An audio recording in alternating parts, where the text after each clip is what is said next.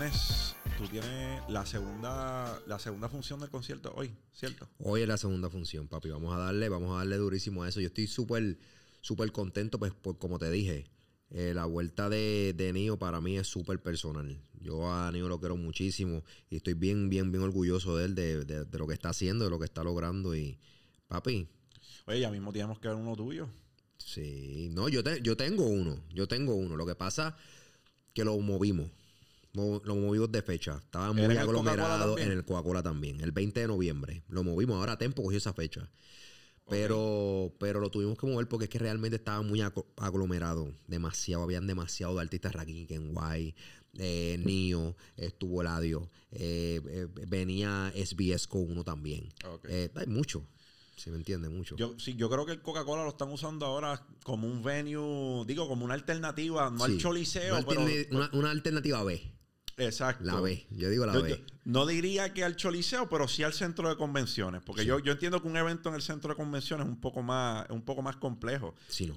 Como el que hizo Bat en algún momento. Claro, que ¿no? se Y el, metieron el- un montón de el- personas. de paso. trap, el Trap Fest y el, y el Urban Wing se hicieron fue, ahí. Fue en, en, En el centro de En convenciones. el centro de convenciones. Claro que son, son- fueron producciones muy grandes. Ok. mucha gente se metió ahí. No sé cuánta capacidad tiene el centro de convenciones. Yo no, no, no sé si más de 10.000 No, personas. sí, son casi 10. Son casi Sí, 10. son como 8.000, 9.000, sí. Súper. Muchas Sí, no, que tiene que tiene que ir alguien que mueva boletos. Claro. Bueno, mi gente, dímelo, champ. La guarida del joseador. Hoy tenemos un episodio sumamente duro. Aquí tenemos nada más y nada menos que el negro de casa. Al negro de casa, Anonymous, activo, papi. Gracias por la oportunidad, mi rey. Contento y agradecido. Gracias a ti por estar aquí.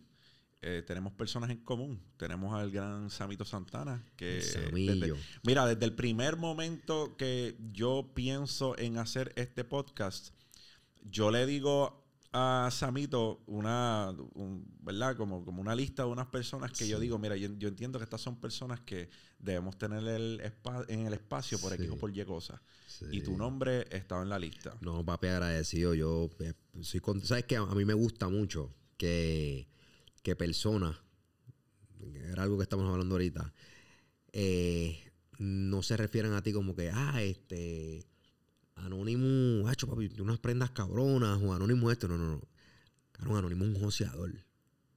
Anónimo, cabrón, yo quiero que mi nombre se vaya, o sea, cuando todo termine, yo quiero que mi nombre sea ese.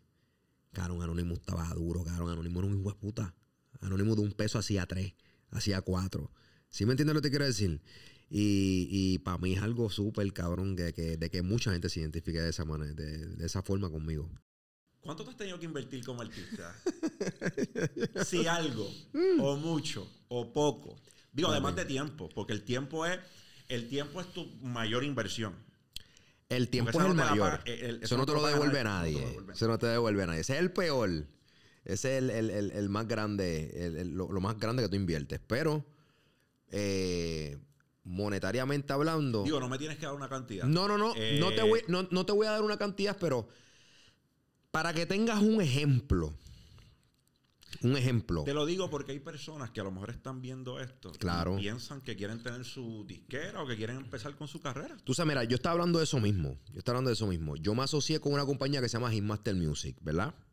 Esa compañía es de un amigo mío, muy o sea, personal de, de, de- de años. Se llama Kenneth Almeida. Y, y Kenneth se asoció conmigo. Obviamente yo soy un artista independiente, pero él, él se asoció conmigo para trabajar este disco. Hermano, en mi vida yo había invertido tanto en un producto de cómo se invirtió en este producto. Y literalmente es un producto que va a durar por siempre porque está ahí. Y el que lo quiere buscar lo una busca. pieza de colección. Es una pieza de colección, pero literalmente tú lo estás haciendo para mantenerte relevante literalmente por un mes o dos meses. El disco salió literal. hace como dos meses, ¿verdad? Hace un mes y pico, casi dos, por ahí, más o menos.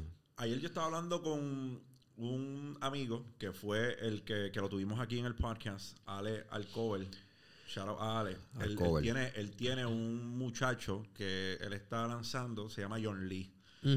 Y entre nuestra conversación, yo le digo, yo le digo a Ale que eh, en, eh, por lo menos en este, eh, de la manera que yo lo veo hoy día, Sí. el disco físico está casi No, obsoleto. Eso no existe ya, literal. Eso no existe ya. Eso no existe, ¿Sabes? papi. Pues te digo, acá cambió mucho. Es lo que estábamos hablando. La Está cambiado demasiado. es el juego. No, papi, eso es lo que manda. O sea, la, la distribución digital es lo que es hoy en día. O sea, eso, eso cambió tanto que cambiaron hasta las reglas de cómo tú consigues un disco de oro. Imagínate tú.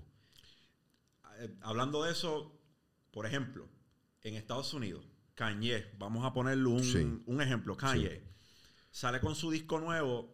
En Estados Unidos entiendo, no sé cómo sea eh, de parte de nosotros los hispanos, cómo se esté corriendo, pero allá hacen muchos bundles con mercancía. Te venden un hoodie y te venden el, te venden el disco también También, físico. sí. O- entiendo que esas ventas eh, cualifican No, eso, también claro. para, claro. de discos. No, las lo- lo- los discos físicos cuentan todavía. Lo que pasa es que es bien raro que tú saques a la venta disco físico en PR.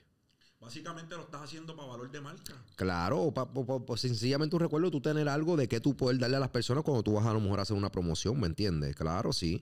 Pero realmente todo, lo está, todo está en el alcance de tu teléfono. Hoy en día, o sea, todo ha cambiado.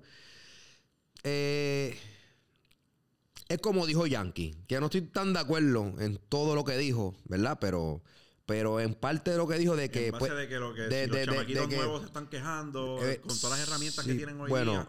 Ajá, de Eh, que, digo, de que se algo estén... en esa línea dijo, ¿no? De que sí, sí, eso mismo. De que se estén quejando, pues.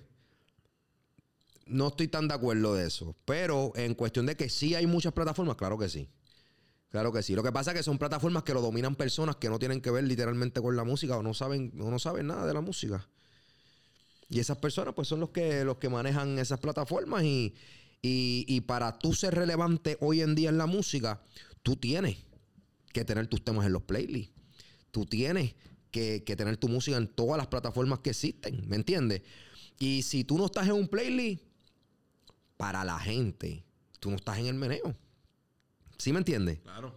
Porque eso es lo que se- eso es lo que mueve, eso es lo que se, lo que, lo que, lo que manda la- el, el movimiento urbano hoy en día, las plataformas. Y pues, no, a lo mejor no son un tipo, no es un tipo como yo que lo corre, a lo mejor es un muchacho pues que le dieron esa posición porque pues es amigo de fulano, amiga de fulana, o sea, te, te digo la real, hablándote la real. ¿Sí me Secretos entiendes? a voces. Sí, papi. Eh, Secretos a voces. Y pues, eh, son cosas que pasan. Por eso es que te digo que no estoy tan, tan, tan, ¿sabes? Porque sí es verdad, tienes todas las oportunidades del mundo. Mira, yo sigo de Estados Unidos un artista, me gusta mucho su música, él se llama Russ. Y Russ es un artista con múltiples discos de platino, es un, es un artista súper condecorado. Los otros, eh, no hace, no los otros días, hace como un año. Ya. Incluso sale en la lista de los, de los, de los raperos con, con- con más dinero por Duro, Forbes Duro. como artista independiente. Mira lo que hace Russ. Russ, él tuvo un disco que para mí es una obra de arte por muchas cosas. Ok. Él se grabó, él se produjo, él se compuso todos los temas. Ya. Y fue un smash hit. El Igual disco que- se llama Where's, Where's the Wolf. Eh, Igual que Erika Badu. Que Erika Badu hizo su disco en GarageBand. Es una aplicación que te trae la computadora Mac de fábrica. Y lo hizo completo en GarageBand. Se grabó todo y fue, y fue ganador de Grammy. pues mira lo que hace Russ. Ese disco está Durísimo. brutal. ¿Qué hace Russ? Antes de hacer ese disco, Sí. Russ llega a una disciplina, antes de que la gente lo conociera, en la cual él estaba grabando y subiendo un tema semanal a SoundCloud. Qué duro. El tipo sostuvo este ritmo, entiendo que cerca de dos años. Un tema semanal. Semanal. Y lo subía. Así que es a 4 por mes, 4 por 12. Qué duro. Sí, estamos hablando de 60 y pico de temas. Después de, arriba. Ahí, después de ahí es que él se pega. Después de ahí es que empieza a ganar notoriedad y se pega. Pero cada vez que se sienta con alguien, habla de esa disciplina en su proceso. En el proceso de Anónimo, la disciplina como artista. ¿Cómo te empezaste? ¿Tú, tú te grabaste tú mismo? ¿Tú empezaste...? No, no, mira, te voy a ser bien honesto. la vuelta a mí empezó bien rara, bien random. Bien, ¿sabes? Eh, había unos artistas que mi hermano había, había filmado en ese momento y los estaba ayudando, que se llaman Clandestino y Jalen, que todavía ellos cantan. Durísimo. Ese es mi dúo favorito. Yo lo digo siempre. Ese es mi dúo escuché, favorito. lo escuché, lo mi dúo favorito. ¿Qué pasa?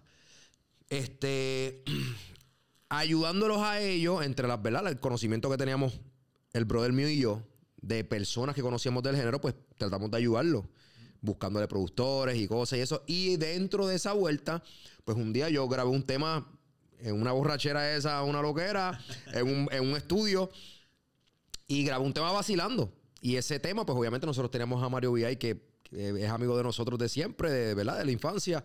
Y pues Mario estaba en el programa de, de- Coyote en la jungla para ese momento. Y pues de ahí fue que salió como que el invento de Anonymous. Porque él tiene un personaje que pues él sacó, pues, que él sacó a través de verdad de, de- de las plataformas de la jungla. Pero ¿qué pasa? Yo siempre he sido un tipo de chamaco. Yo siempre he sido un tipo joseador, manín. O sea, era una cosa, yo era como que obsesivo. Era de que si a mí me gustaban unas tenis y yo tenía algo y yo le decía al pana mío, mira papi, te doy este pantalón, esta camisa y estas tenis y tú me das esas tenis. Papi, los convencía. Yo, yo, yo era un hijo de puta de chamaquito, ¿me entiendes? Pero eso era algo que yo no sabía que era joseo en ese momento. Yo me di cuenta de eso ya de grande. ¿Sí me entiendes? ¿Qué pasa? Y obviamente la experiencia que uno coge en la calle, haciendo cosas en la calle, ¿verdad? Pues que a lo mejor en un momento dado, pues me- tuvimos la necesidad de hacerla, gracias a Dios, pues hoy pues no, no tenemos que hacerlo, pero en ese momento sí tuvimos que hacerlo y pues dado a las cosas que nosotros vivimos y, y- hicimos, pues me di cuenta que puñeta, nosotros podemos hacer plata, ¿me entiendes? Y de ahí, manín, de ahí para abajo yo digo que todo fue como, como yo darme cuenta. Me vino la oportunidad de lo de, co- como estamos hablando de Mario VI, me llamó DJ Nelson y me dijo, papi, queremos trabajarte. Tú eres anónimo, queremos trabajarte. Y yo dije, "Mm, me quiere trabajar. Espérate. Nelson, que no es cualquier. ¿Me entiendes? Yo dije, papi, aquí yo puedo hacer algo. Ajá. Pero él me quiere coger porque el tema que habíamos hecho era un vacilón. Y él, pues, tenía un artista en la compañía que se llama Luigi Tony One Plus que estaba durísimo. Y era como que, o sea, era como que hablaba malo, el boqui sucio. y era como que, pues, algo más jocoso. En aquel entonces hiciste un tema con Luigi. Claro, Ese fue el primer tema mío, baby, que se pegó en la madre. ¿Me entiendes? Pero yo cambié la vuelta. Yo dije, si yo puedo hacer la vuelta seria, yo puedo durar un poco más. Estás pensando en longevidad en ese No, momento. papi, yo estoy pensando que yo no quiero entrar a la música para estar dos años, papi. Yo, yo quiero vivir de esto. Y yo sé que se puede vivir de esto porque nosotros somos éramos amigos de Don Omar en ese momento. Veíamos lo que el tipo, vi- vimos que el tipo de, de, de la nada se, se convirtió en un tipo millonario. Que pues, se podía, que era posible. ¿Sí me entiendes? Va más Nati Valentino, que eran amigos de nosotros también. Obviamente Mario VI. Eran tipos que, papi, que ¿sabes? Tú- se, se hicieron, papi, de mucho dinero en esta vuelta de la música. ¿Y qué pasa? Que yo, papi, pues decidí cogerlo en serio y ponerle seriedad a la vuelta. Inclusive yo hablaba con Samito y al principio me daba un poquito de temor y le decía a Samito, coño, maricón, treparme una tarima, eso está como que, está jodón. Porque yo nunca lo había hecho, hermano. Frío olímpico. Pero real, real, real, yo lo que pensaba era, papi, mi familia tiene que comer. Y de alguna manera u otra, y de buena manera, legalmente hablando, no en algo ilícito, ¿verdad? Pues como estaban acostumbrados en aquel momento a hacer, papi, hacer dinero. ¿Me entiendes? Y yo entendí que había que ser disciplinado. Había que tener una disciplina. Eh, yo siempre digo que si tú vas a ser basurero, tú tienes que ser el mejor basurero del mundo. Si tú vas a ser un dishwasher, tú tienes que ser el más duro, el que deje los platos más limpios. ¿Sí me entiendes lo que te quiero decir? Es como, papi, yo no soy el tipo con el más talento. Yo no soy el tipo más lindo. Pues yo sé que yo tengo que trabajar el triple.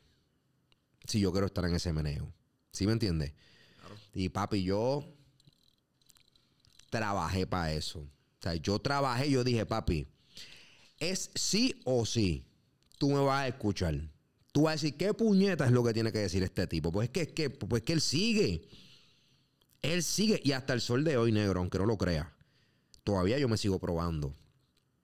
Porque todavía siguen gente diciendo, ah, no, pero es que ya el tiempo pasó. Antes era que no, no estaba duro. Y ahora, ah, pero es que ya el tiempo pasó.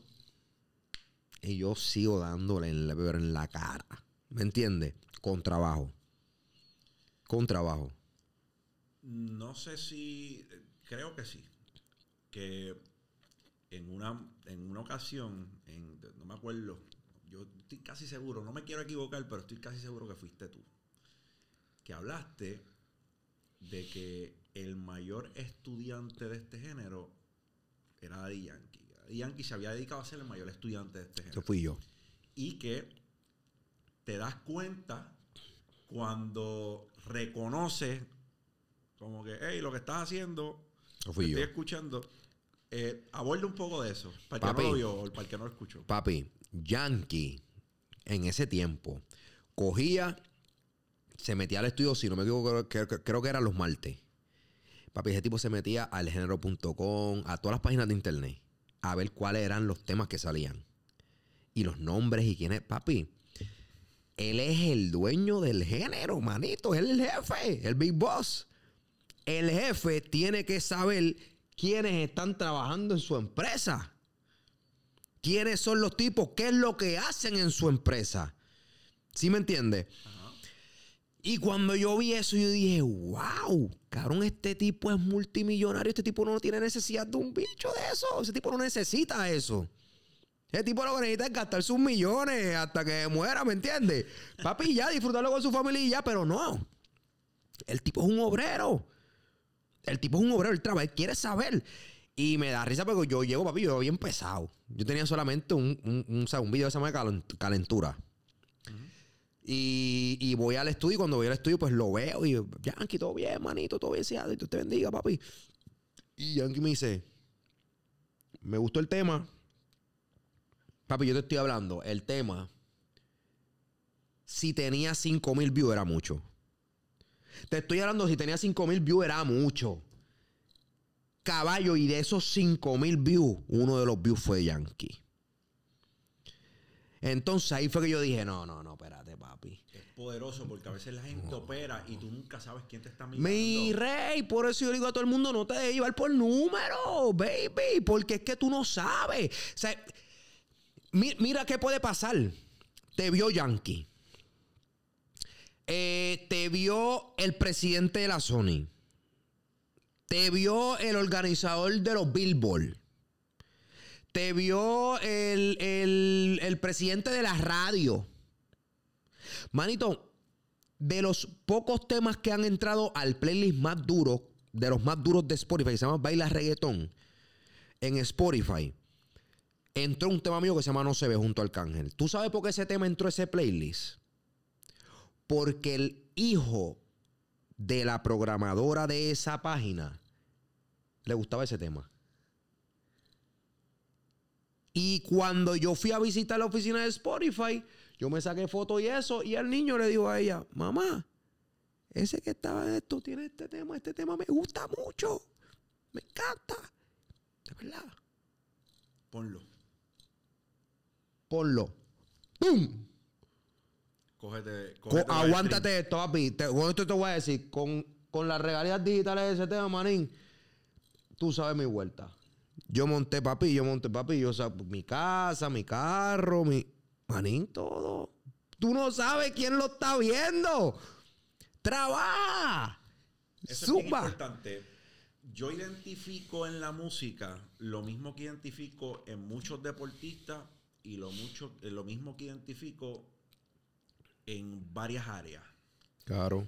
¿Qué tan importante para ti es diversificar tus ganancias? Materializar lo que has ganado, porque muchas personas, aquí es donde está el error. El error está en que ganan dinero, elevan su estilo de vida y no tienen otra fuente de ingresos. ¿Qué tan importante es eso para ti? Para mí es súper, pero te soy bien honesto. Para mí es bien súper ahora. Yo era bien ignorante. Al principio no. Claro, yo era bien ignorante. Nosotros gastamos demasiado de dinero, manín. Vi un video tuyo. Demasiado. Vi un video, demasiado. vi un video tuyo. Demasiado. Hablando, creo, con, con José Javi Ferrer en el cual estabas hablando de que el género es un género visual. Visual completamente. Entonces, yo, hasta cierto punto, a mí, eso es algo que no me enorgullece.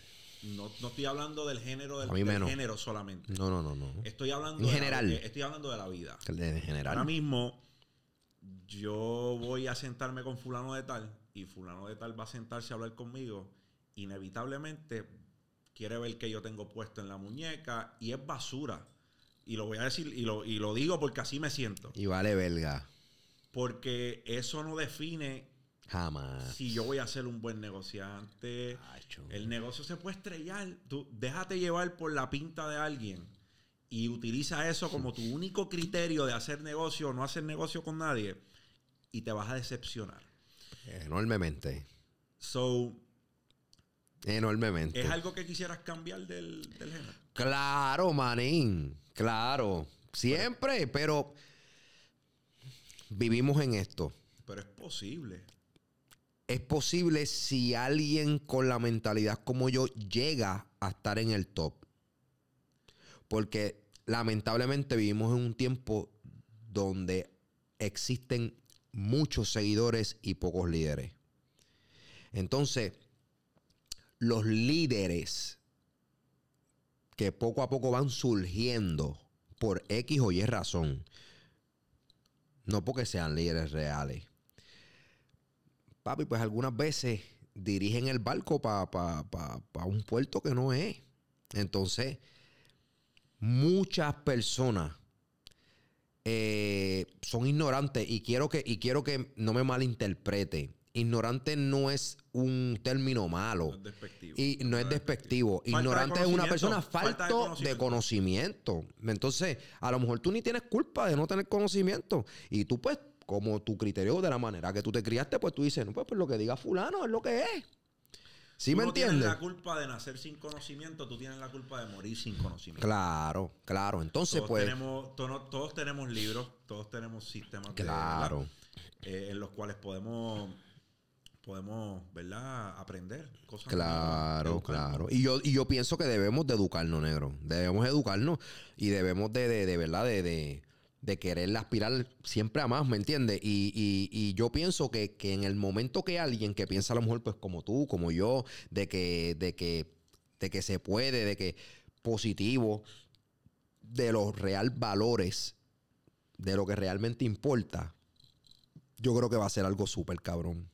Va a ser algo súper cabrón. A mí me encanta hablar con personas visionarias y te identifico como un visionario porque, brother, yo me acuerdo la cantidad de personas que repudiaron el movimiento del trap cuando arrancó,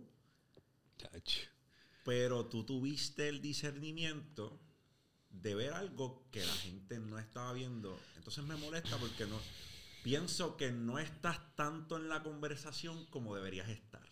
Esa es mi opinión. Sí. Y cuando, tú estás, cuando vas a incursionar en un sonido distinto, ¿en qué lugar tú estás para tener esa visión? Porque el trap era algo que era difícil de digerir al principio para muchas personas. Hasta para mí. ¿Cómo llegas a la conclusión de que esto es algo que yo creo que es inminente? Si no empiezo ahora, se me vira el tren y alguien lo va a hacer por mí. Mira. ¿Cómo te explico? Eh, yo me acuerdo, yo me acuerdo. ¿Tú te acuerdas de, tú te acuerdas cuando Tiny empezó? Tiny. Claro, con, con, con, 16 años, con Yo- con Yomo, que hizo la pista de Sangre caer, Nueva. Pa- a mí me impactó tanto esa, esa pista para mí, eso fue como que algo bien cabrón. O sea, que yo decía, yo, yo dije, ¿quién en el mundo puede tener una idea de poner unas voces en reversa y hacer esto? ¿Quién es este tipo? Y Mario me dice, manín, eso se llama, se, chamaco se llama Tiny. Cabrón, tiene 13 años, tenía 13 años, una mierda así, gordo, o 15, 14 años. Un virtuoso. Punto. Y yo dije, ¿qué? Y Mario me dijo, manín, chamaquito, idea fresca. Ahí lo dejé. Ahí se quedó. Cuando Brian me trae este tema, la primera vez que se mete un estudio, y me trae el, el tema de esclava, me lo presenta, obviamente, pues, eh, eh, con su verso y una idea de, de- un coro. Que obviamente yo no lo hice pues porque hablaba malo y, y yo no, y yo pues en ese momento no tenía esa visión. Y lo cambié porque si te fijas, el tema de esclava lo único que no hablaba mal es el coro. Este, yo cuando yo cuando yo lo escucho, yo dije en mi mente, ¿qué puñeta es esto? ¿Sabes? ¿Qué, qué carajo este tipo? ¿Sabes? Las rimas estaban hijas de puta, todo estaba bien cabrón, pero yo decía, pero qué fucking fuerte, ¿qué carajo es esto? Está crudo, está crudo. Yo le dije, cabrón, ¿quién escribió esto? ¿Sabes quién hizo? Yo, yo. Yo, pero cabrón, que tú no has vivido esto. ¿Entiendes? En 16, cabrón. ¿Cuándo tú has ido, cabrón? Comiéndote las luces rojas, cabrón, y que para meterle un culo. Yo, cabrón, tú, tú, no, tú no guías. ¿Entiendes, cabrón? Yo dije, diablo, qué hueputa. Yo dije, no, papi, la mente de este chamaquito. Qué increíble. Este, yo al principio dije, papi, yo voy a ver si yo consigo a alguien duro que grabe el tema. Porque en verdad yo he hecho como que no me atrevía al principio. Y todo el mundo pichó, pero a mí me estuvo bien curioso eso. Porque yo dije, papi, están diciendo demasiado que no. Aquí hay algo. Aquí hay algo. Aquí hay algo. Yo le dije, ¿tú sabes qué? Lo voy a hacer yo. Lo voy a hacer yo. Vamos para encima. No quieres, vamos a hacerlo tú y yo. Yo voy para encima contigo. Y vamos de aquí a ahora en adelante, te voy a ayudar y vamos, vamos para encima. Vamos a darle. Papi, y graba el tema. Cuando grabé el tema, él lo empezó a enseñar en la escuela. Y en la escuela él se pegó el verso de él. Sin salir el tema. Yo dije, ah, diablo. Me decía, papi, los chamaquitos lo están cantando. Yo decía, embuste, sí. Y yo, diablo, este fue el carajo. Papi, soltamos el tema. El tema se metió en los chamaquitos. Y yo dije, ahí está la vuelta. ¿En qué pensé yo? Tengo fan chamaquito. Voy a tener fan por 20 o 30 años. ¿Sí me entiendes lo que te quiero decir? No voy a tener fanáticos viejos. Porque tengo fanáticos de 13 años y de 12 que cuando tengan 22 se van a acordar de Anónimo. Cuando tengan 32 se van a acordar de Anónimo. Cuando tengan 40, que yo haga el reencuentro de los traperos, se van a acordar de Anónimo. Pues yo voy a tener, papi, carrera por, por largo tiempo. Y yo, papi, esta es la vuelta. Vamos para encima, vamos a darle con todo. Papi, hay que hacerle rimi. Y cuando vamos a hacer rimi con todo y eso, yo estoy. Vamos para encima, pero dando pasitos. Y él me dice. Digo, ¿con quién quiere hacerlo, papi? Que meter a Jay Álvarez. Ta, ta, ta, ta. Y él me dice, ¿alguien duro? Y yo, sí, papi, yo te puedo conseguir el que tú quieras. Me dice, o el Mayri Anuel. Y yo le digo, cabrón.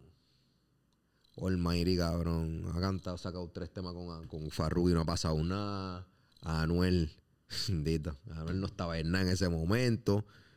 Y yo, maricón, porque eso está yo en mi mente de buscarle algo que le hiciera, o sea, que le sumara. Papi, a mí me gustan ellos. Yo quiero hacerlo con ellos. Y yo en mi mente dije, Anuel no estaba en ese momento musicalmente bien, pero Anuel es family. O sea, yo viví con Anuel. O sea, su hermano mayor es mi mejor amigo. O sea, no que no que no quisiera hacer nada con él, porque yo iba, este, iba a trabajar algo con él en ese momento. Pero musicalmente hablando, yo estoy pensando en alguien que estuviera metido ya Tú estás pensando en el negocio. en el negocio, ¿me entiendes? Entonces, papi, yo digo, si él dice que son estos tipos, pues papi, a lo mejor le está viendo algo que yo no estoy viendo. Eh, esos son los, que- que tú quieres hacerlo. Vamos para encima, vamos a hacerlo con ellos. Y lo hicimos con ellos.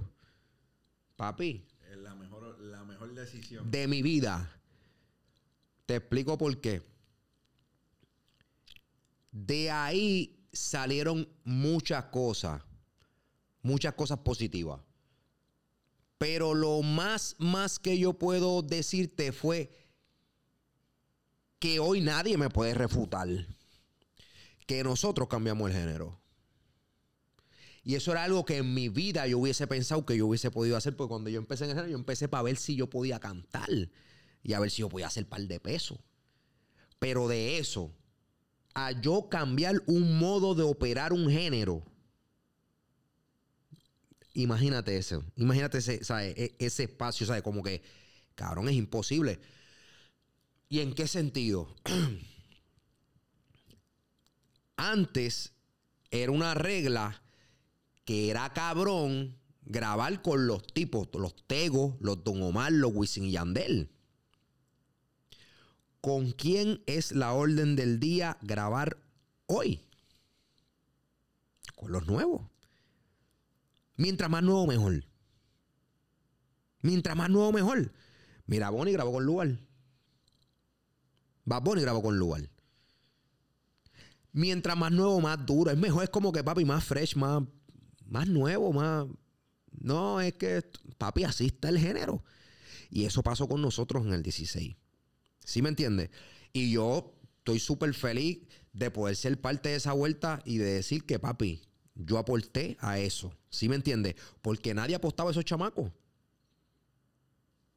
Yo dije, vamos por encima. Vamos a hacerlo. Y papi, nadie puede decir, nadie puede decir que la vuelta no salió bien. Porque hoy todo el mundo sabe cómo está Noel, cómo está Brian Mayer, cómo está Mayri, dentro de su loquera, y cómo, están, y cómo están los otros, y cómo están los otros, papi, esa sepa.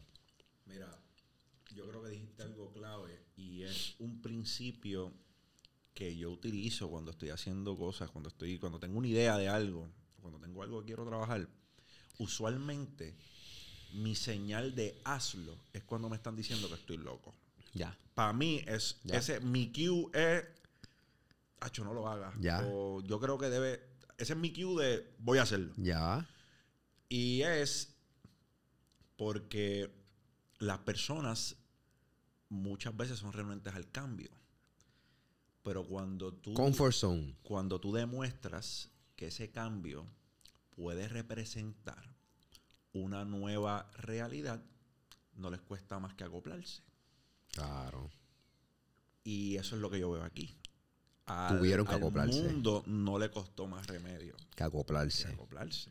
El mismo Kendo me lo decía, Kendo me decía, maricón, yo tenía un disco que se llamaba Concierto Vacío y dice, yo papi, yo, yo quería sacarlo y papi no puedo sacarlo. Porque papi es que todo, todos ustedes semanal sacaban un tema y cambiaron la vuelta, ya todo era trap, nadie quería escuchar reggaetón. Papi, porque se saturó de la, de, de, de, del dominio que había de, de ciertos personajes en el género. Y manín, era lo mismo. Tú estabas cogiendo lo mismo. Pues esto es como, como una dictadura. Hay que comer pan y leche. Porque eso es lo que hay. Entonces la gente dice, pues está bien, pues yo como pan y leche. Me gustaría comer caviar y, y, ceviche y, y steak. Pero lo que hay es pan y leche. Pero cuando vienen unos tipos en un barco y llegaron a la, a la orilla y dijeron, hey, aquí hay steak, aquí hay caviar, aquí está y de gratis. ¿Qué? Hacho, no, papi, aguántate. Se jodió todo, todo el mundo hizo así. Todo el mundo. ¿Tú sabes cuál es mi tema favorito de tu último disco? Derek.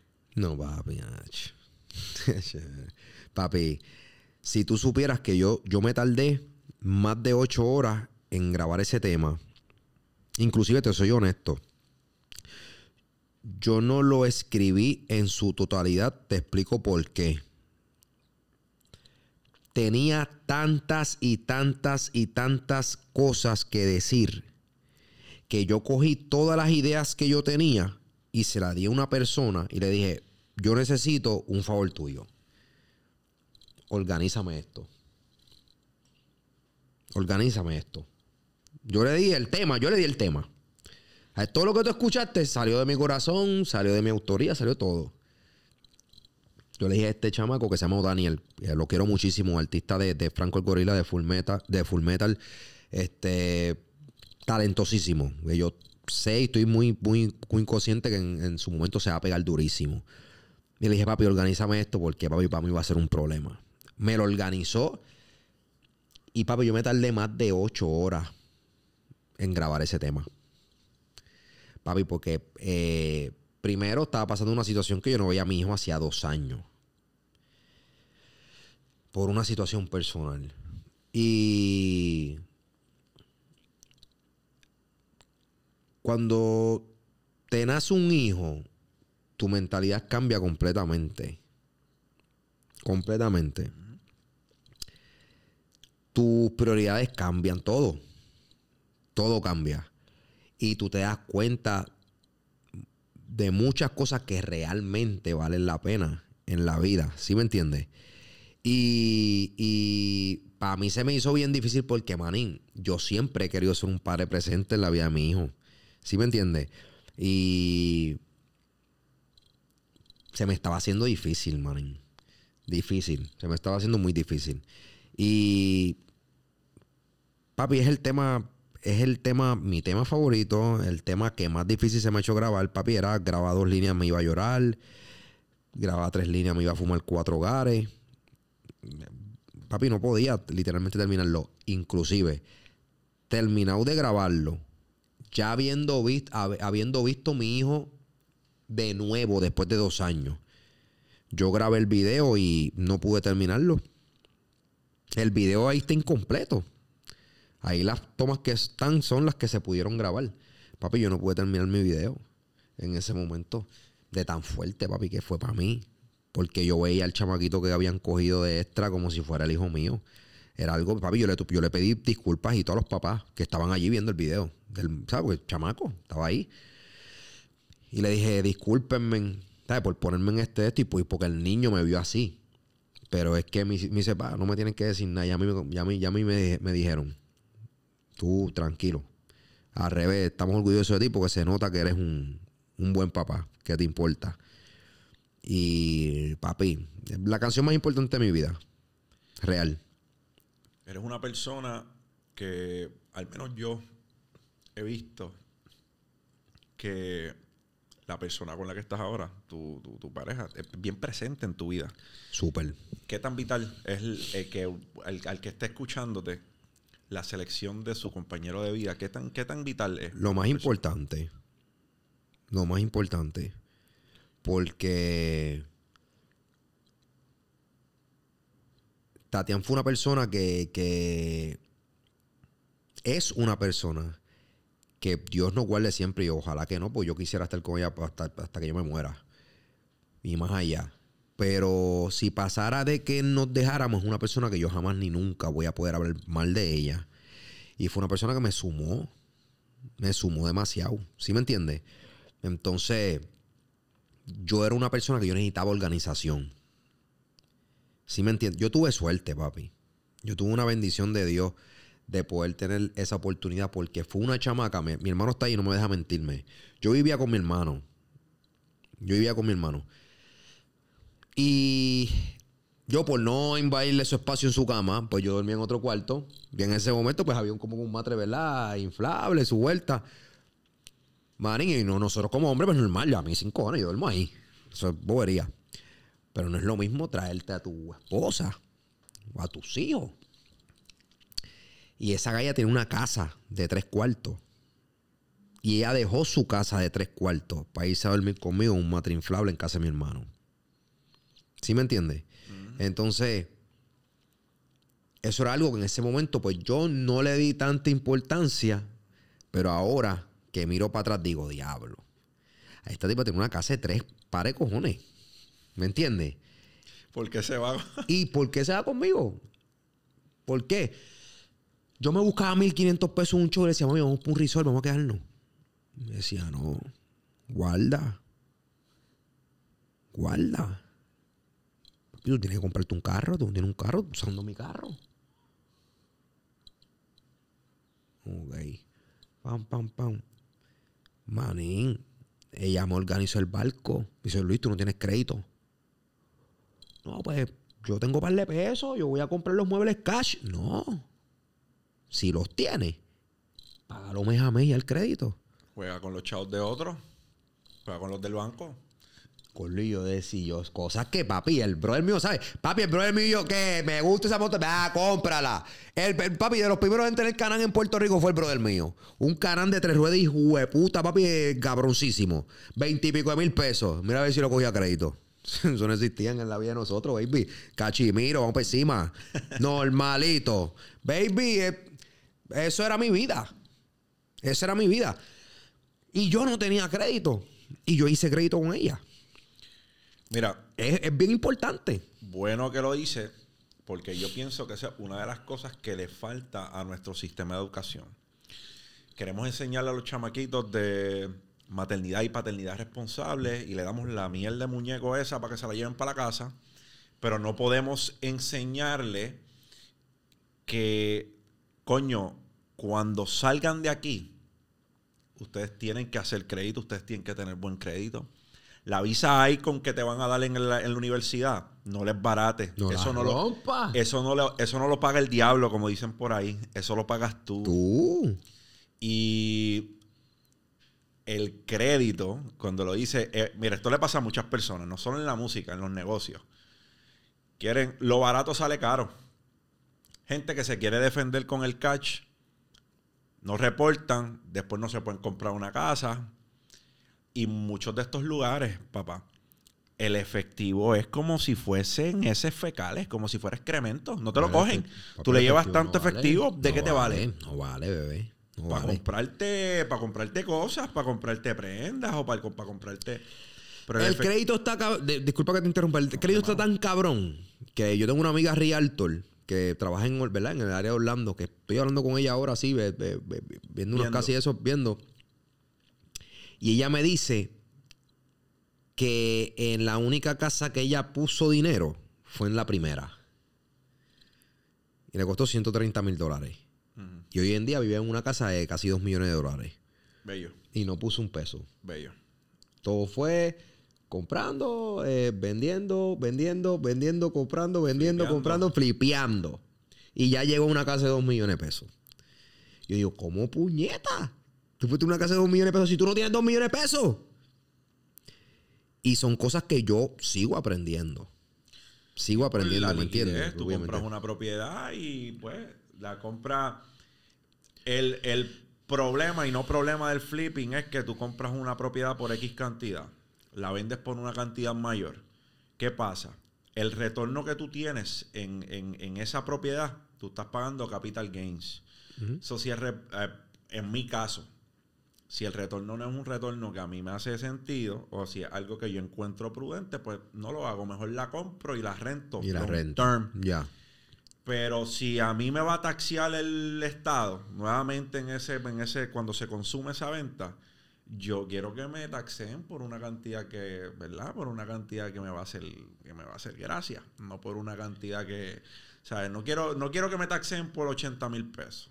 Si tú me vas a taxear, taxéame por dos y medio para arriba. Claro. Y así es eso. Otra, yo estaba los otros días aquí con Jan de Compass Property Group, un, un realtor súper brillante, un, realtor- un corredor, perdóname, súper brillante.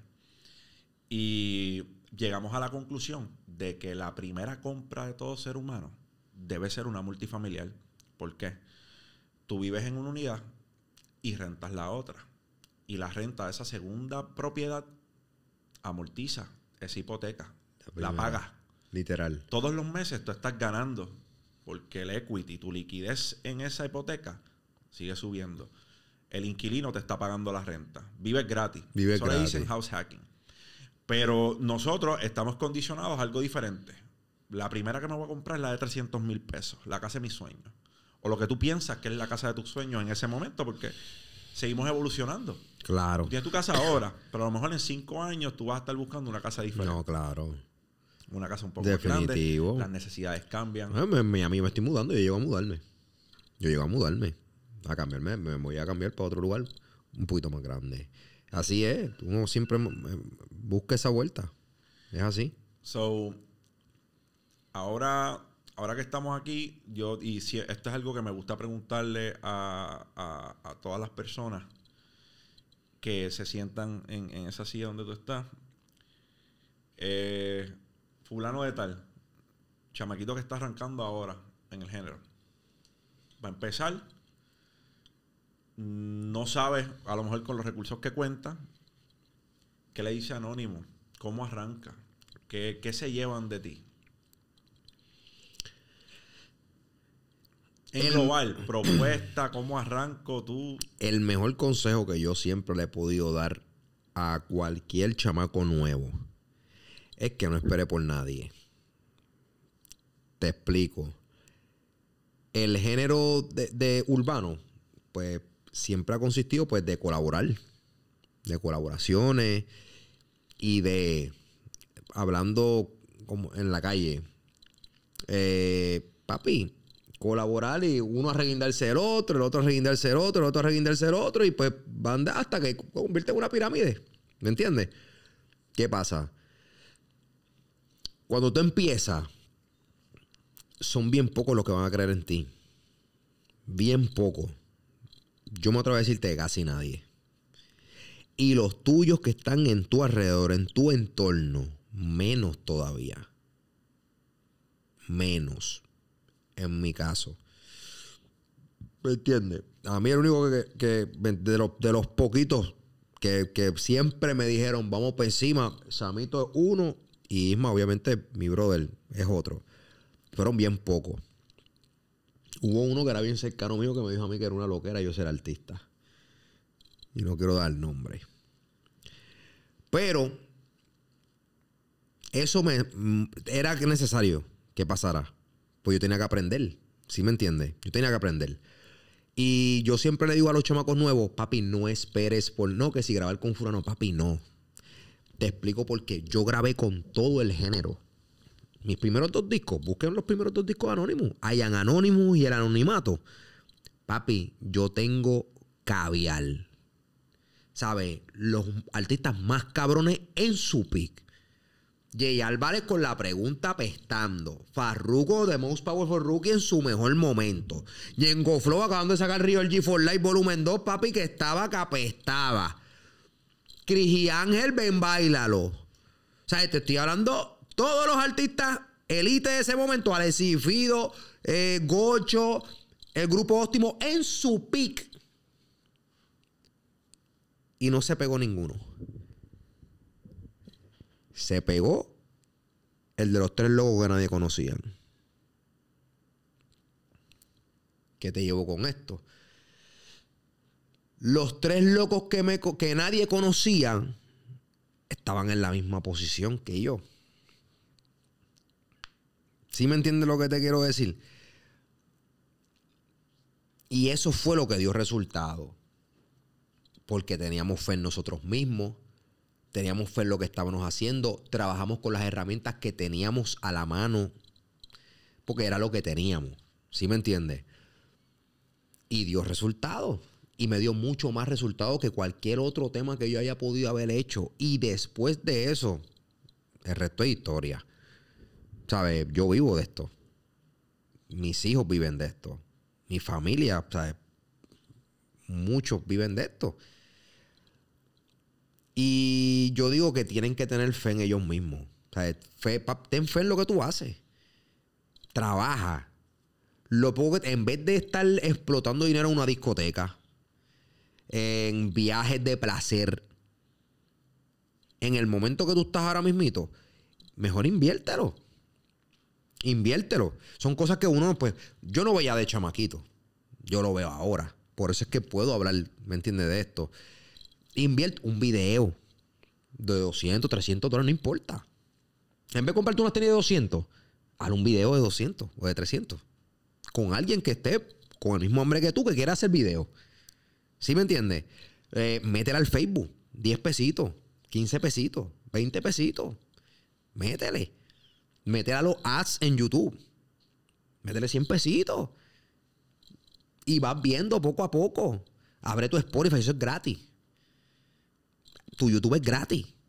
Tú no tienes que invertir un peso en eso. Eso tú lo abres gratis. SoundCloud. SoundCloud. Que ahí fue que se pegó toda esta cepa. Los artistas favoritos de todos los que están, ustedes, todos los fans. Su artista favorito salió de ahí. Mike Tower, Raúl Alejandro, Jay Cortés, Brian Mayer. Todos esos chamaquitos salieron de ahí. ¿Me entiendes? Claro. Eso es gratis. Trabaja, sigue dando. En algún momento dado, alguien va a verte. Como me vio Yankee. Como me vio Nelson. ¿Sí me entiendes? Alguien va a decir, tú eres el de este tema. Tú eres el de esta canción. Hacho, papi, tú, esa canción a mí me encanta, papi. Tú estás duro. Papi, como, el, como ayer estaba vacilando yo con el, con, con el, obviamente, Rumani y el Denío, Lobo, que es hermano de nosotros, de crianza. Yo no había escuchado al, al, al coristenío. Hermano, el coristenío está bien duro. Está bien duro. Pero durísimo. Y le dije, mira, papi, tú estás filmado. Y el chavaco de hecho a reír y me dice, no, macho. Y luego me dice, ¿qué? Mire, cabrón, está jodido, papi, ya está atrás. Papi, ya yo lo filmé. Y empezamos a vacilar. Le digo, papi, está bien duro. Yo no sabía quién era él. Lo escuché ahí en, en el ensayo. Yo dije, ah, diablo, ¿y este tipo dónde salió? Así mismito, te pueden escuchar a ti que estás viendo. En algo, en cualquier cosa. Y yo, diablo, este tipo. ¿Me entiendes? Mira, la- la- yo soy fanático de prestar atención a lo que la gente, más a lo que la gente hace de lo que la gente dice. Claro. Porque hay personas que dicen unas cosas, predican una, Y hacen otra. pero hacen otras.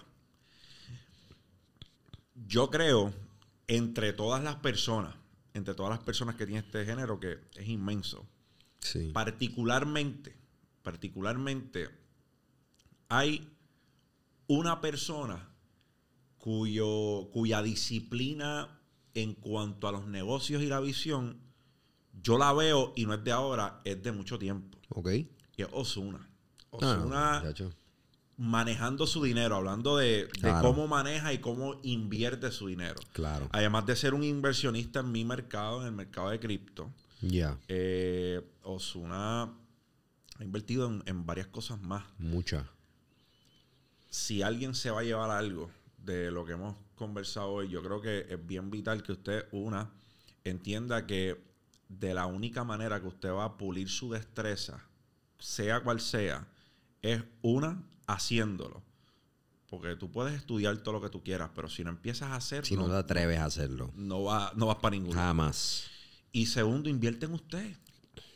Invierte en ti. Invierte en ti, papi. Invierte en ti. No hay nada mejor que eso. Cuando a mí me preguntan, tengo mil pesos, ¿en qué los invierto? Yo le digo, cómprate un libro. O cómprate un par de libros con esos mil pesos. O cómprate un curso. Edúcate. Son los únicos mil pesos que tienes. Porque con la, con la visión que van, eh, tengo mil pesos, ¿en qué moneda los meto? Van con la mentalidad de que yo le dé el pescado, no pe- no da aprender a pescar. Y yo te digo, bueno, tienes mil dólares, edúcate, compra libros, paga una suscripción de Audible. ¿No te gusta leer? Audiolibro. Escucha audiolibro. Y dale para adelante. Claro. Entonces su destreza, pues crece. Eh, que le. ¿Cómo te ves en los próximos 10 años? Mira, yo soy un tipo que, que, que, que me gusta, yo aprendo todos los días. Todos los días yo aprendo. Todos los días. Este, y me gusta, me gusta experimentar. Me gusta, siempre. Yo de aquí a 10 años, yo me veo realmente en la industria musical como quiera. Porque es algo como que ya me, me, me, me- o sea, me apasiona, real. Pero yo pienso que me, ya, ya me veo ya de, de Backstage. Me siento, me siento como que voy. Inclusive hoy mismo estamos hablando, yo estaba hablando eso con Jay Álvarez antes de venir para acá. ¿Piensas que tendrás tu label en algún momento? Papi, ¿Tendrás tu casa? te puedo enseñar el teléfono ahora mismo. De- te puedo enseñar el teléfono ahora mismo que hace escasamente dos horas. Yo estaba hablando con Jay Álvarez eso. Me diciendo, papi, vamos a abrir un sello tú y yo. Poderoso. Papi, yo dije, diantre, qué duro. Porque, porque Jay es un tipo que aunque tú no lo creas, Jay es un tipo como nosotros. Jay papi, Jay es un duro. O sea, Jay, Jay es un tipo, un visionario, papi. Y Jay tiene plata. La gente piensa que no, papi, Jay hizo mucha plata y supo flipearla. O sea, Jay es un duro, man. Jay, ¿sabes? Jay, Manning, Jay tiene una casa de casi un millón de dólares en Puerto Rico. Jay tiene una casa de, de un millón de dólares en Orlando. O sea, Jay, Jay tiene casa en República Dominicana. O sea, Jay está bien, baby. Jay tiene más de 30 casas. Jay está bien. Qué bueno. ¿Me entiende? Y, y es un tipo que siempre, siempre, siempre fue un joseador. Siempre. Y se identifica mucho conmigo. Aparte que es amigo mío personal de años, siempre se identifica conmigo por eso. Me dice, Borlo, tú eres un joseador como yo. Somos... Y yo me veo en esa vuelta. Yo me veo en esa vuelta. Pero obviamente ¿Cómo te diferencia? Porque tenemos, tenemos un rimas que, que, que- que cambia muchas cosas. ¿Cómo tú le pones el sello a lo tuyo? ¿Qué te va a diferenciar? con todo el respeto de Rima,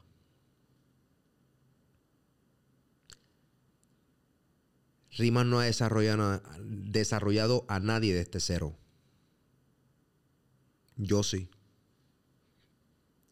Y eso es lo más difícil de esto. ok. ¿Sí me So- entiendes? so te ves cogiendo mucho talento que le falte desarrollo. Baby, normal. Normal. Yo, yo res- respeto mucho. Respeto mucho a, to- a cualquier compañía. Pero yo soy, yo soy bien fanático del que empieza from the scratch. Yo amo ver esos memes de, de, de Amazon, del tipo en el, en el, en el, en el escritorio y atrás dice Amazon.com en, en como que un... De Jeff Bezos. Esa es, el- esa es, el- es la foto de Jeff Bezos trabajando en su computadora desde su casa con el, ¿verdad? Con el logo de Amazon. manín, y yo soy fue- freak. Yo soy freak de eso. O sea, yo, yo, yo amo, cabrón, esas historias. Yo las amo. Cabrón, o sea, yo soy... O sea, eh, a mí me han ofrecido trabajar en muchas compañías. Y mi distribución yo siempre la, la- la- mi- la hago con una sola compañía. Se llama Glass Empire. Que los dueños son Camil Soto Y MC Ceja. y MC Ceja. ¿Y por qué es? Porque aparte de que yo fui el- como el segundo o tercer cliente de ellos, baby, yo vi a esa gente empezar de cero. De cero. Para mí eso es tan cabrón y tan gratificante. Porque tú no cogiste a alguien hecho. Por ejemplo, un Rima que no le quito jamás ni nunca. Rima, yo, los quiero muchísimo. He trabajado muchos proyectos con ellos cabrones. Y tengo amigos personales. No a- lo quiero muchísimo. Y, y, y yo, mi más todavía. Yo, mi, yo conozco a yo, mi de niño. Pero de cero. Que nadie sepa nada. Nadie, sabe, nadie en el mundo sabe. Vente aquí. Eso está cabrón. Alca tiene esa visión. Jay Álvarez tiene esa visión. Yo tengo esa visión. Seguramente muchos ingenieros la tienen. Pero de que se atrevan a hacerlo, hay que ver. Otros 20 pesos. Yo, yo les aseguro, y te lo estoy diciendo desde hoy, que eso, eso va. Eso es un hecho. ¿Verdad? Si Dios me da salud. Y ¿Qué tan importantes son las relaciones en la vida de un artista? todo. Todo. Todo tiene que ver con relaciones. Porque acuérdate que tú no eres. Eh, ¿Sabes? ¿Cómo, ¿Cómo te digo? Tú no lo puedes hacer todo. Tú no lo puedes. Tú tienes que tener eso bien claro. Tú no lo puedes hacer todo. Eh, yo pienso que cuando tú tienes buenas relaciones, tienes eh, buenas recomendaciones. ¿Sí me entiendes? Buenas relaciones, buenas recomendaciones. Fulano, pues, claro, a ojo cerrado, hazlo, papi. Es un duro. No, papi, ese tipo es fino. Mete mano. Que papi, que, que cuánto? ¿Cinco millones le va a dar? Dáselo, muchacho, claro. Dáselo sin miedo, muchacho. Eso es seguro. ¿Sí me entiendes lo que quiero decir? Claro. Tito me decía siempre, "Ve, no, este no es un barco. Este es un amigo que tengo un barco. Y tú tienes un bote. Sin pagarlo. Yo tengo un jet privado, que es el de Nicky. yo lo tengo. Yo lo tengo. Yo un jet- Nicky, necesito un jet privado, por favor. Ya, eso está. Un bote, Kenneth y Master Music. Papi, necesito el, el- el bote. Yo tengo un bote. ¿Sí me entiendes? Eso me lo ha traído buenas relaciones. En inglés hay un refrán que dice Your network is your net worth. Word. Así es. La gente que te rodea, eso es lo que tú vales. Por eso, por eso yo- a mí me gusta rodearme de gente positiva. Y, y te soy bien honesto. eh, había escuchado de ti. No había profundizado mucho. eh, mi brother, papi, Agradecido. sabe demasiado de ti y, ¿sabes? Le, le- sí, te sigue mucho. Y, y le di, y le dije, tan pronto hablamos, él me enseñó la, la entrevista que habías hecho con Chente. Ok, Y vale. en una parte hablaron de mí. Y le dije, Hacho, me gustaría hacer una vuelta con el pana. Y, y se lo dije de una. Se lo dije de una y, y, y tú habías comentado, le habías dicho a, a Samito. Sí, sí, sí. Y Samito, y Samito, pues llama a Samito yo. Y le dije de una, Samito, yo necesito de esto. con- ¿Por qué? Porque me diste una vibra súper cabrona desde, desde un principio. Me diste una vibra muy cabrona. Yo soy un tipo que me gusta el progreso full, full. Y, y me gusta rodearme, pero más que rodearme, me gusta aprender. Aunque tú no lo creas, yo aprendo yo todos los días. Hay que ser un estudiante. El Todos día que la gente decida que por X o por Y razón van a parar de estudiar, yo quiero, yo creo que su propósito en la vida mermó. No, ya, se jodió. Porque la vida es una escuela. El diario es una Claro. escuela. El diario es una enseñanza. Claro. Yo aprendo y yo crezco de las conversaciones que yo tengo con todos y cada Sí, uno de los individuos que yo me cruzo. Sí, papi. A lo mejor tú puedes pensar que de un que de un mendigo o de alguien que está pidiendo en la calle yo no aprendo. Y mira que aprendo. Porque esas personas De esos más. nos enseñan. De esos más, papi. Nos enseñan. De esos más. Ayer a mí me, me dio risa. Yo estaba. eh, Fui a comer a, a- a un restaurante que frecuentamos mucho. A Morizal, los quiero. Y de camino, uno que estaba pasándonos por el lado, lo primero que hizo fue mirarme los pies. Tenía una infrared, una, una 6 puesta. Abusador. Y la señaló. Abusador. Me, le- la- me la señaló y me dijo, diablo, qué duras están las infrared. Y pues me, me pidió, yo no tenía efectivo en el momento, pero, pero al bajar eh, tenía un poco, hice un cashback y pude darle algo porque estaba todavía en el área. Y yo, yo digo, sabe Dios cuántas infrared pudo tener ese hombre en algún momento y resonaron con él porque las vio en mis pies y, algo que él, él ni me pidió, ¿sabes? Él, Te de las él me habló de las tenis y, y yo conecté con él porque Sí.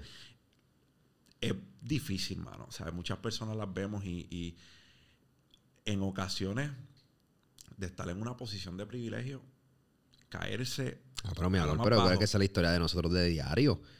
Y te digo, papi, te tan reciente como Antiel. Papi, la historia del brother mío, mi historia, papi, esa es la historia, baby. Mi amor, ese, ese que tú estás viendo ahí. Millo. Millo. Millo. No te estoy hablando de 100. Millo. Estuvo preso. Seis años. Cayó. Y va para la carga de nuevo. Y vamos por encima. Y estamos activos. Igual a mí. Antiel. No hace cinco años. Después de esclava. Pues te digo, yo aprendo todos los días, baby. Todos los días. Yo, por mantenerme en la línea que es, ¿verdad? Mi visión, yo puedo hacer mi mejor negocio en mi peor momento. Y eso es bien difícil. Por eso es que yo, en verdad, en verdad, yo digo, yo digo en mi mente, yo soy un hijo de puta. Porque, papi, en tu peor momento, cuando más pelado tú estás, cuando menos dinero tú tienes, es cuando peores decisiones tú tomas. Cuando peores decisiones tú te lo, digo, te lo estoy diciendo yo, muchacho. Tomas decisiones emocionales. ¡Claro! Papi, y. Papi, eh, te lo puedo decir. En uno de mis peores momentos, yo tuve el mejor negocio de mi vida. El mejor. El mejor. Porque no me sulfuré. Me sulfuré un poco en un momento dado y muchas personas alrededor mío positivas. Por eso me rodeo de gente positiva me hicieron entrar en razón y pude estabilizar mis emociones y poder pensar con la cabeza fría. ¿Cuán importante es tu círculo? lo más importante, se lo pedí a Dios cuando me cogieron preso. Se lo pedí. Y yo necesito que tú limpies mi círculo y que tú dejes en mi círculo las personas que son. Y no me importa el dolor que pase. Y papi, te hablo claro, hasta lloré. Porque hasta familia. Llega el momento en el cual pierdes personas de tu círculo, pero Familia. ganas, pero ganas paz.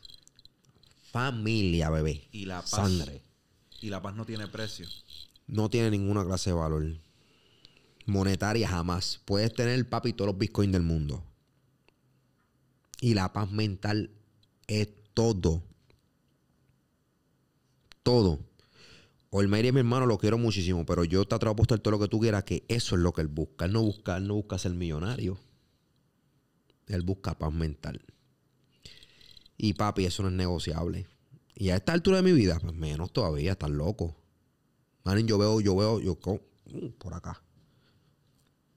Pues, macho, brinca. No, papi, olvídate de eso. No, jamás. Estás loco, yo estoy para progresar y para meter mano. Y tener gente positiva. Et- Este, este cabrón, aparte de todo lo que ha hecho por mí en mi vida, pero papi, este cabrón yo lo amo por eso, baby. Yo, yo, yo amo a este cabrón porque este tipo, hasta en sus peores momentos, es un tipo positivo, papi. ¿Qué, qué, qué vamos a hacer? Eso es lo que yo necesito al lado mío. Yo necesito al lado mío, diablo. ¿Qué podemos hacer? ¿Qué es esto? Estamos. No. ¿Qué, qué vamos a hacer? ¿A Vamos dónde- por ¿Qué hay que hacer? Hay que hacer puerta, hay que- vamos a hacer puerta. ¿Qué hay que hacer Uber? Vamos a hacer Uber. ¿Qué, qué, hay- qué? Vamos por encima. ¿Me entiendes lo que te quiero decir? Y papi, abierto siempre a ideas nuevas y jodiendas, baby. Yo por eso, papi, mi, mi círculo es eso, baby. La mentalidad Real. pobre, la mentalidad pobre busca excusas, la mentalidad de abundancia busca soluciones. Soluciones. En, a, a- a cierto momento, tú puedes coger un boquete hoy. Vas, vas- vas en tu carro, cogiste un boquete. Claro. Se jodió la goma y se jodió el aro. Tú tienes dos opciones. Tú permites que eso dañe tu, tu día. Tú permites que eso que te acaba de suceder dañe tu día. Dañe tu día. O tú sonríes, papi, cambiamos la goma, buscamos una grúa, hacemos lo que tenemos que hacer. Pero yo no voy a dejar que eso me dañe Mira, el papi, día. te voy a decir, te voy a, te, voy a, te voy a decir esto. Te voy a decir esto que me pasó hace poco. Para que tú veas lo que tú estás diciendo. Manning, yo soy un tipo que. Yo soy bien, bien, bien positivo. No me gusta forzar las cosas. Yo tenía pautado un crucero para, para Europa hace dos semanas atrás. ¿De cuántos días? De 10 días. De 10 días, duro. De 10 días, durísimo. Micono, eh, eh, Sa- Santorini, Santorini, Atenas, Florencia. Atenas, Ah. toda esa vuelta. Y, y, papi, se atrasó el vuelo en Puerto Rico. Mm. Llegamos a Filadelfia y el avión se nos fue en la cara. Papi, mi mujer. Eh, olvídate. La desesperación de la vida llorando. Imagínate, papi, vacaciones que estamos planeando hace un tiempito, ¿me entiendes? Papi, contento porque papi, una experiencia única, baby. Eso digo, once in a lifetime, cosas que uno va a hacer once in a lifetime algunas veces, ¿me entiendes? Uno no sabe. Y papi, yo le dije a mi mujer, mami, escúchame. No vamos a arrocharnos, no vamos a, dañarnos la, la de esto porque si no pasó es por algo. Si no pasó es por algo. Algo tiene que pasar. Papi, viramos para atrás y cuando estoy llegando, yo digo en mi mente, Señor, contra, perdí ese dinero. Eh, no es como que, ¿verdad? Pues, Una pérdida es una es pérdida. una pérdida. El que diga que no le es una pérdida. mintiendo. Fueron casi, ¿verdad? Eh, Era una vuelta como, como 5 mil dólares, una vuelta así. 6 mil, algo así, no me acuerdo.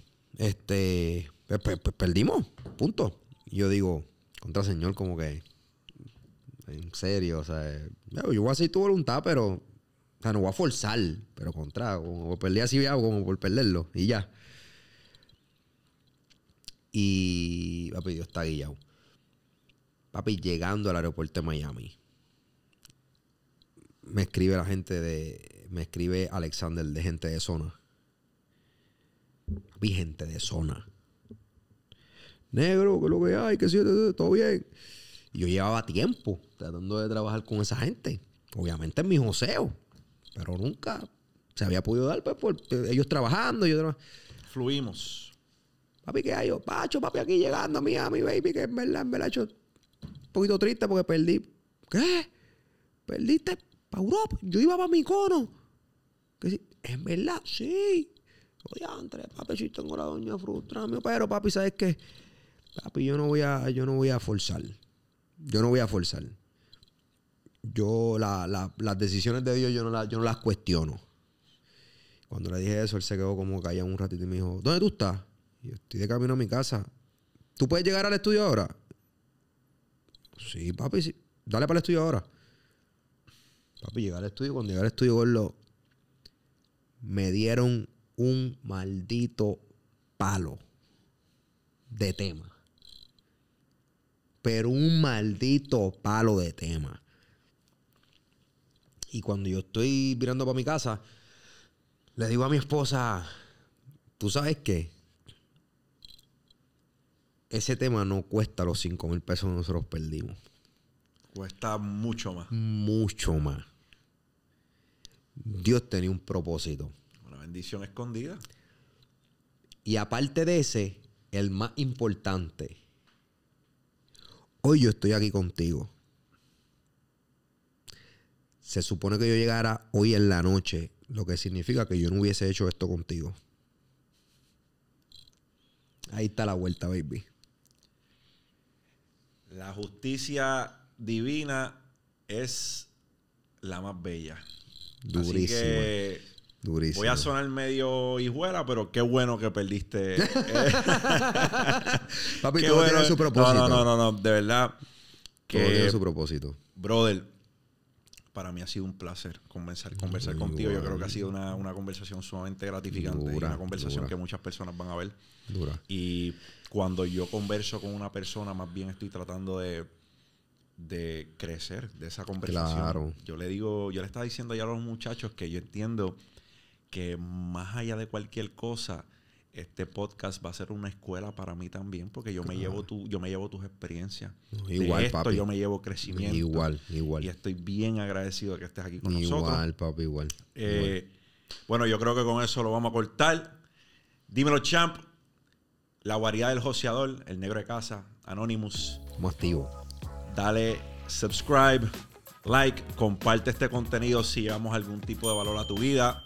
Claro que Aquí sí. es donde el joseador tiene un rincón. Dímelo, champ. Champao. Motivo. Anónimo.